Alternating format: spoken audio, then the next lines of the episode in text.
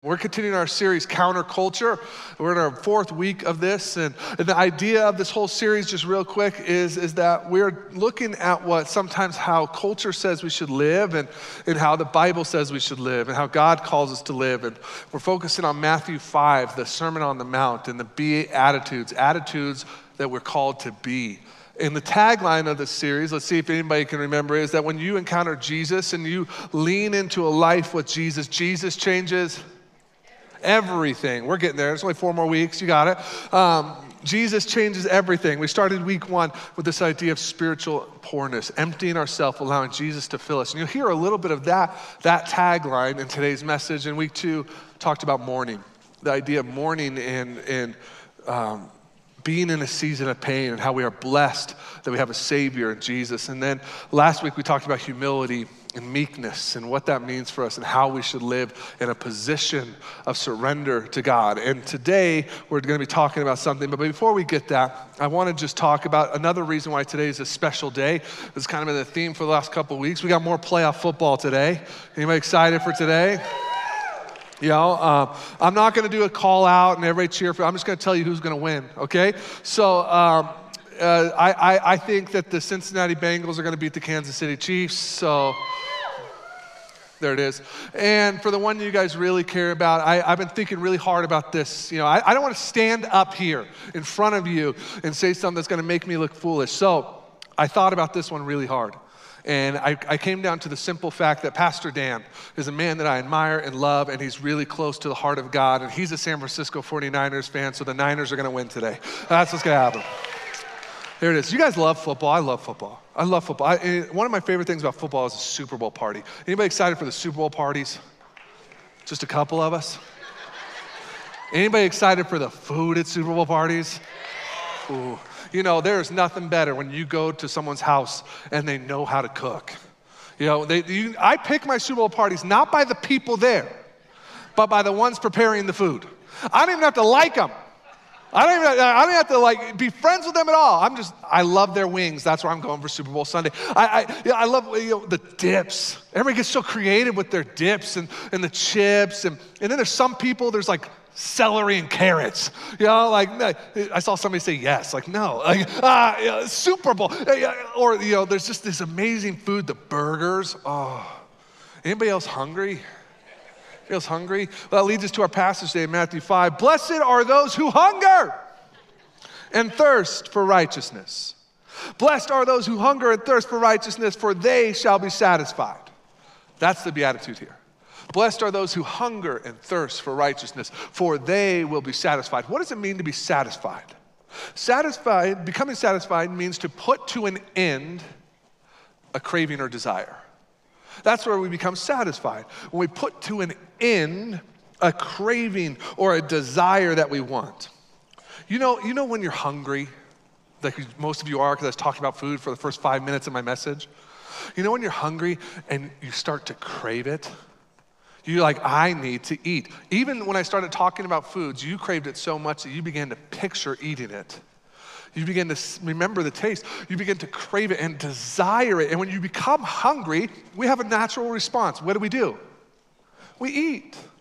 That's how we, we satisfy our hunger. And before we get into the spiritual aspect of uh, hungering and being satisfied, I want to talk about just l- like a legitimate, when it comes to food, when it comes to our hunger, we can be satisfied with food in a couple different ways. We can be satisfied when it comes to eating food to, uh, to satisfy our hunger positively. You can eat something when you're hungry, and it can positively affect you. It, it you know, protein, fruits, and veggies. I know I made fun of it earlier, but it's a good thing for you. You, know, you can eat something to satisfy your hunger, and it can positively affect your body. You can also eat something to satisfy your hunger, and it can poorly affect you. You know what I'm talking about? Candy bars. You know, I, I have a daughter. She always is hungry five years old, always hungry. Anybody else have a kid like that? Just never stops eating. One of the, he just raised his hand. Little kid up front, that's me.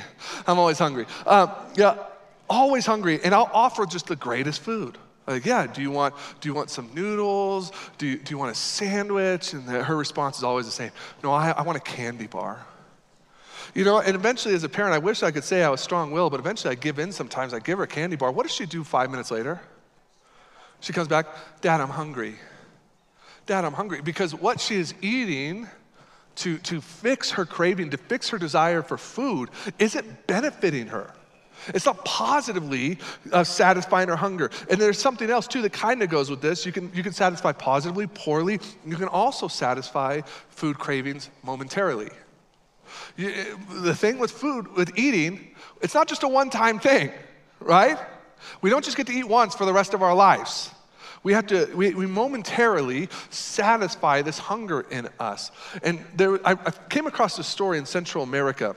There was a food item there called nardu. Nardu. And, and, this food item was very unique because they, they loved to eat it. It taste, tasted good. And they were using it to, to fill themselves up, especially when the land was in famine and there was drought or something like that. They, there was plenty of this item. And they were eating this stuff to the place of complete fullness. You know I'm talking about that? After you eat that meal and you just sit on the couch like this, anybody else like that? They were eating that, they were full. But guess what started to happen? They started, people in their community started to pass away from starvation. They were eating tons of this item, Nardu, but they were passing away. They, they, were, they, were, they, were, they were dying of starvation because there was nothing beneficial in the food for them. It was just a temporary craving fix to their hunger pain. They weren't receiving the benefits from the food. And I started to think to myself, how many of us are dying spiritually? How many of us are starving spiritually because we're tricking ourselves into doing things that aren't really filling us up spiritually? They're just temporary moments to sustain us. And we're withering away spiritually. We're dying spiritually because we're using these momentary fixes, these things that just curve the craving for a moment. I read this in Jeremiah chapter 2, verse 13. It says this For my people have committed two evils. They have forsaken me, the fountain of living waters, and hewed out cisterns for themselves, broken cisterns that can hold no water. For my people have committed two, two evils. One, they've forsaken me, they've forsaken God. And the second is they've, they've, they've hewed out these cisterns, these things. And just so we're clear, what a cistern is, is it's a, it's a device to hold water, a well of the time, something that would hold water. What they're doing is they're putting cisterns out and they're filling it with things of this world, hoping that that will satisfy them. But they're broken and cracked, and they leak out and they become drained. We have cisterns in our life that are like this. Things that we believe, if we, if we focus on them, we will become satisfied. If we focused on these things, we will become well. We'll be happy. Uh, the, the broken cistern, the visual I want you to see is it's a water in, water out. You pour into it, it quickly leaves. It doesn't stay like it's supposed to to sustain you for a long period of time. What are the broken wells or broken cisterns of our culture? The first broken well or cistern of our culture is the idea of power. We rely oftentimes on power to sustain us. When we think about power, if, if, if putting your faith in power, what happens in most people, it often leads to uncertainty. Power, putting your faith in power will lead you to uncertainty because you'll start to ask questions like this Am I strong enough? Am I influential enough? Am I powerful to the point where I can do this on my own enough? It's a broken cistern in our culture. Another broken cistern in our culture is the idea of control. We put our faith in control. And if we're honest, some of us in this room this morning, we hold on to life like we're just gripping so tight our knuckles are white. We are trying to control every aspect of life. And we put our faith in our own control, we'll start to, we'll start to get angry because the cistern that we're pouring into, the control that we're pouring into, we'll begin to become angry because you know this truth. You really do deep down, as you know that you can't control everything. There's things in this world that are out of your control. So if you're putting into your cistern the, your faith into control, you will become angry. The next one is approval. We put our faith in approval. We put our faith in approval, and what comes with that often is a mindset of rejection. you'll start to ask questions like this Do they like me? Do they like me? And what will happen in your life if your cistern is a cistern of approval, and that's what your faith is, is that the people around you approve of you. That boss thinks you're great. That, that, you're, that person who you're friends with sings your praises. If that becomes your driver in life, you will become a people pleaser. You will do anything for anyone. You will do anything. You, you, will change, you will change how you do things in the world. You will even sometimes change your character you will, you will give in to things and change who you are so people will like you. There was actually a study done um, in the NFL that showed that there was, when it comes to the two refs, refing the game, depending on which team they were closest to. So, whichever sideline they were on, the, the, the numbers said that the calls would be more beneficial for the team of the sideline they were on. Now, I'm not saying that they're, they're you know, I'm not going to get into that talk, but there was statistical proof that showed that a ref on one side of the team would call harder to the team on the other side of the field. There's something about having an approval mindset that I'm close to these people and they need to approve of me. So I will change who I am. I will change how I live so I can have their approval. Another broken cistern in our culture is the idea of possessions. We put our faith in possessions, and what this leads to in us is a position of greed. When our faith is in possessions, we'll, all, we'll always be asking, Do we have enough? Have I obtained enough? It, sometimes possessions isn't just a, something that I hold, sometimes possessions is a status. Have I, have I climbed the ladder enough in the corporate world? There was another study done that showed they interviewed people who had made it to the corner office, the corner office being the, the highest point of a company. The, the, the people who had made it to the corner office, and as they studied their lives, they saw that there was character changes in them on the journey. That there was character sacrifices that were often made to get them to that corner office. That's a cistern or something that we're looking to uh, fill us up that is based on possessions, where we're willing to sacrifice things in our life to get where we need to go. What's the solution? I think we could all agree that in our society we struggle, in our culture, we struggle with those four things that we just talked about. What is the solution? It's in this verse here in Matthew 5. Blessed are those who hunger and thirst for righteousness for they shall be satisfied.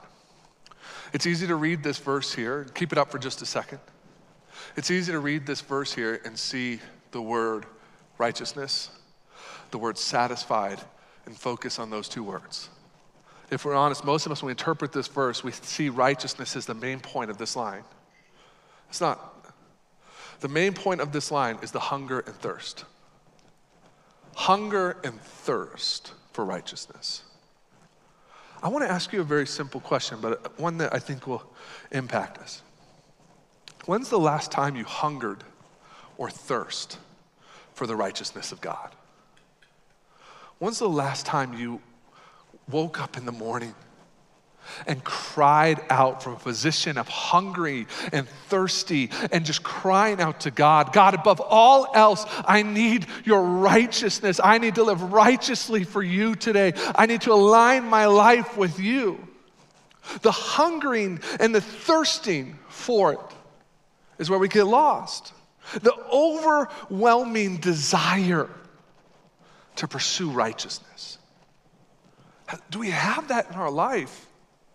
Do we have that in our life where we just have this overwhelming desire, this hunger or thirst, how it puts it here, to pursue the righteousness of God?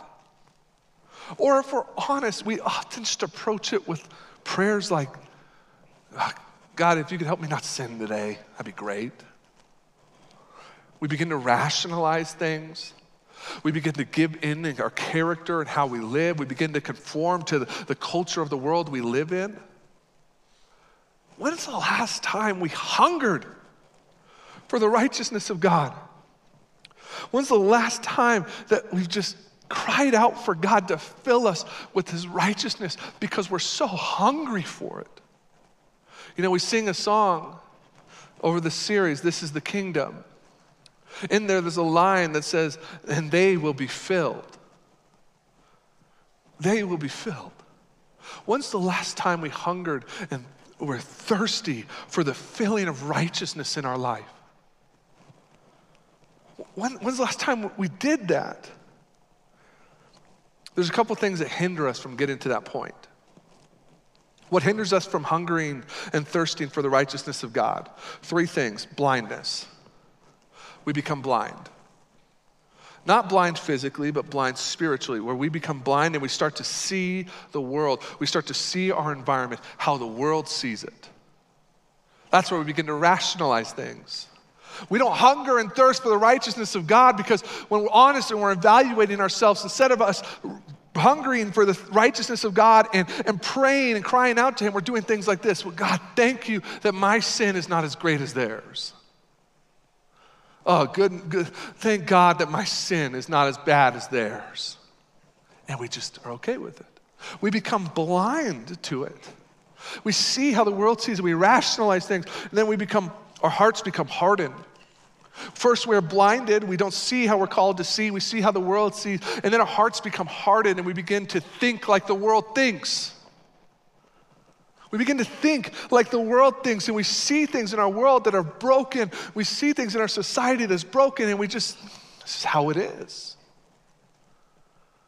But with a position of hunger and thirst before God, we wouldn't see things that way, we'd see it differently. And the last way that we get, or that hinders us from hungering and thirsting after God, is spiritual junk food spiritual junk food. We talked about it a little bit, this temporary stuff.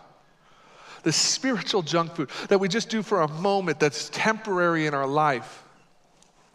It's stuff like this where, if we're honest, we're just trying to get that check mark on the box so we can get through our week.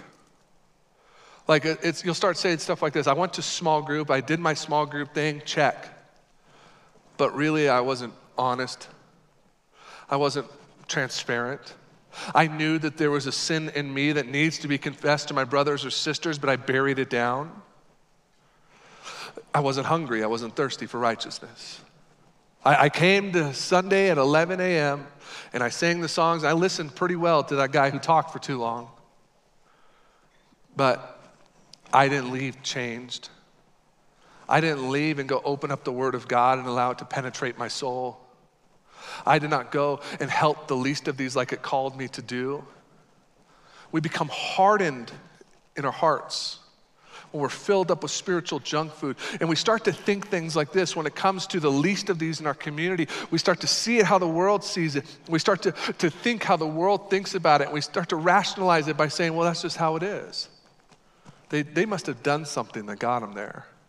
Or when we see the one who's left the 99, we don't go after the one like Christ calls us to. We begin to judge the one for what they did and we hold them accountable for what they've done. And we say, well, they deserve what they got because they've made that decision. And I sit back and I think, man, how can we get to that place? Because if all of us got what we deserve for what we did, no, we just are blessed to be covered by the grace and blood of Jesus Christ we begin to harden ourselves. And what's the solution for this? I know this sounds, uh, you know, this isn't like really fluffy and fun. Uh, when I'm about to say the solution, it's one of the things that keeps me up at night. I want to have a life for Christ where I hunger and thirst for Him deeply, not just momentarily, but like passionately all the time. That's the life I want to have. What's the solution? How do I get over the blindness, hardness, and the spiritual junk food? It's simple. 2 Corinthians 5:10. This verse should make you shake in your boots. For we must all appear before the judgment seat of Christ, so that each one may receive what is due for what is, they have done in the body, whether good or evil. Whoa! Does that wake you up? Does that change the way you view things? That we, all of us, will appear before the judgment seat of Christ and we will give an account for how what we did. Both good and evil. We will give an account for how we lived. We will give an account to him. This, this verse is just so revolutionary if you really get it. It will change your days. It will change your weeks. It will change your decisions that you will give an accounting for everything. I wrote down three things I want us to focus on when it comes to this account. If we want to get to a place of actual hunger and thirst for righteousness, a deep hunger and a deep thirst to glorify God, there's three things we need to do. Number one, stop being satisfied with junk food. Stop being satisfied with quick junk food fixes to your faith. You know, there was this, uh, do you know that when restaurants, when they want to push fries on the menu, do you know what they put on the menu? Salad.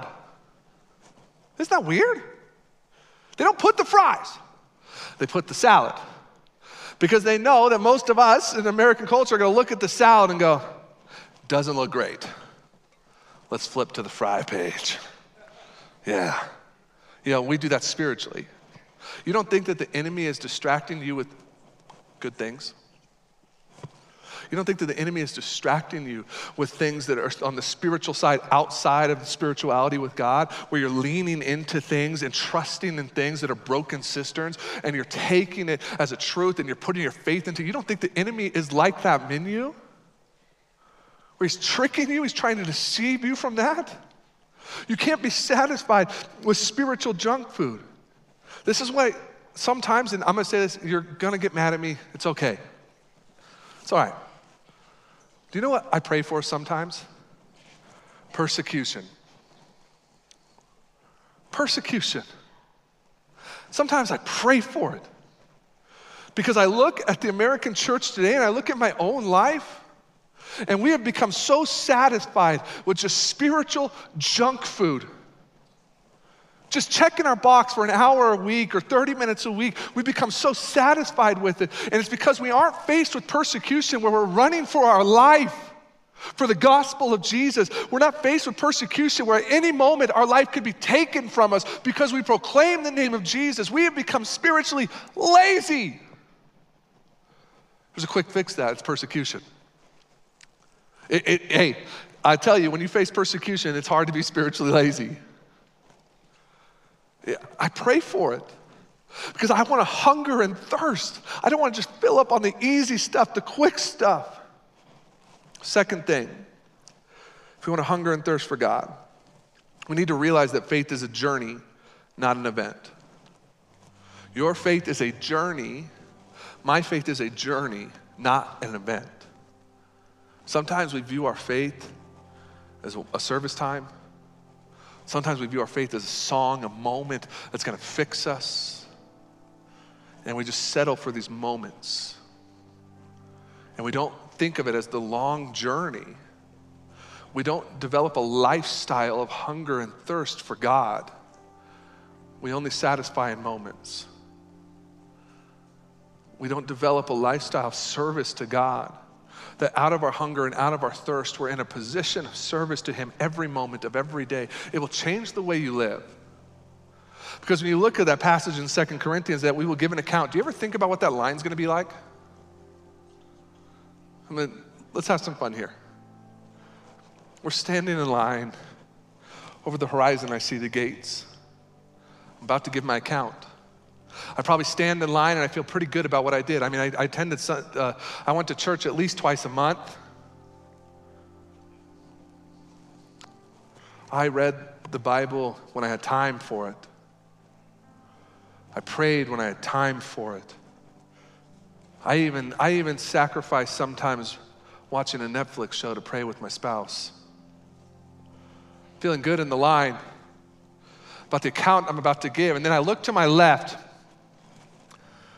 and I see someone and I be, hey, what'd you do? What are you about to say? Well, I spent every day hungry and thirsty for Jesus Christ. I had to because I ran for my life in the underground, uh, the underground church in Asia where it was illegal for me to be a Christian. And I had people in my church where we memorized passages of the Bible, whole books. Because if we got caught with the Bible in our hands, they would kill us. So the whole church would memorize whole passages. And when I would call to preach on it, I would stand up and I would say, You preach John 1. And they would say it line for line. And we ran every day and met in different locations. We never were settled, but I was always satisfied because I had hunger and thirst for Jesus. Well, I'm not talking to that person anymore. Let's go over here. What'd you do? Well, I, I, one day I really started to believe what God said. It became not about an event or a service or a time, it became real to me. And I went and I dedicated my life to the needy. Once a week, I would open up my home and I would have people over for dinner. I would feed. That was my gift. It changes things. Changes things. When I, when I say I don't have time, when I say I don't, I, I know you're busy. I know we're busy. But raise your hand if you have 24 hours in a day. Raise your hand. If you're not raising your hand, I don't know what day you're living in. We all have 24 hours in a day. And when we say we don't have time to pray, we don't have time to pursue the righteousness of God, we don't have time to get into His Word, what we're really saying is it's not a priority. We all have the same amount of time. We all just prioritize our time differently. I want to get to that line and stand before the gates and say, I hungered and thirsted for the righteousness of God every day. I sacrificed every day. And the last thing, we need to detox. Most of you know what a detox is it's the emptying out of the bad stuff. We need to detox our souls. Eliminate the stuff that we've been faking, eliminate the bad stuff in our life, eliminate those things that are just corrupting us. Make room for the good stuff. Make room for the hunger and thirsting. Detox. Get rid of some stuff to make room for Jesus to fill you. I saw so many New Year's resolutions this year.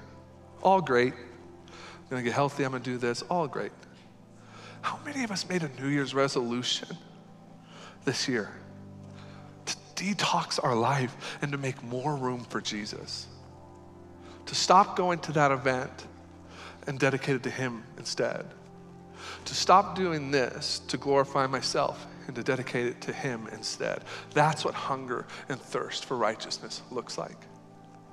I know this is a hard message to hear because we live in a world that calls us to different directions, but I don't, we don't get to opt out of stuff like this because we live in a busy world. We are called to hunger and thirst for His righteousness. It should change how we live. Amen? So, where do we start? This psalm in 139 is a prayer we can start to pray over ourselves. It says this Search me, O God, and know my heart. Test me and know my anxious thoughts. Point out anything in me that offends you, and lead me along the path of everlasting life. Some of us just need to dive into that over and over again. Let's pray together. Father God, we love you and we praise you. We thank you for today and we thank you for our time with you. Pray that you would spur us on in this area of hunger and thirst for you and your righteousness. Let us not just say it, let us do it. Father, we love you. We love you. And we pray all these things in your Son's holy name. Amen.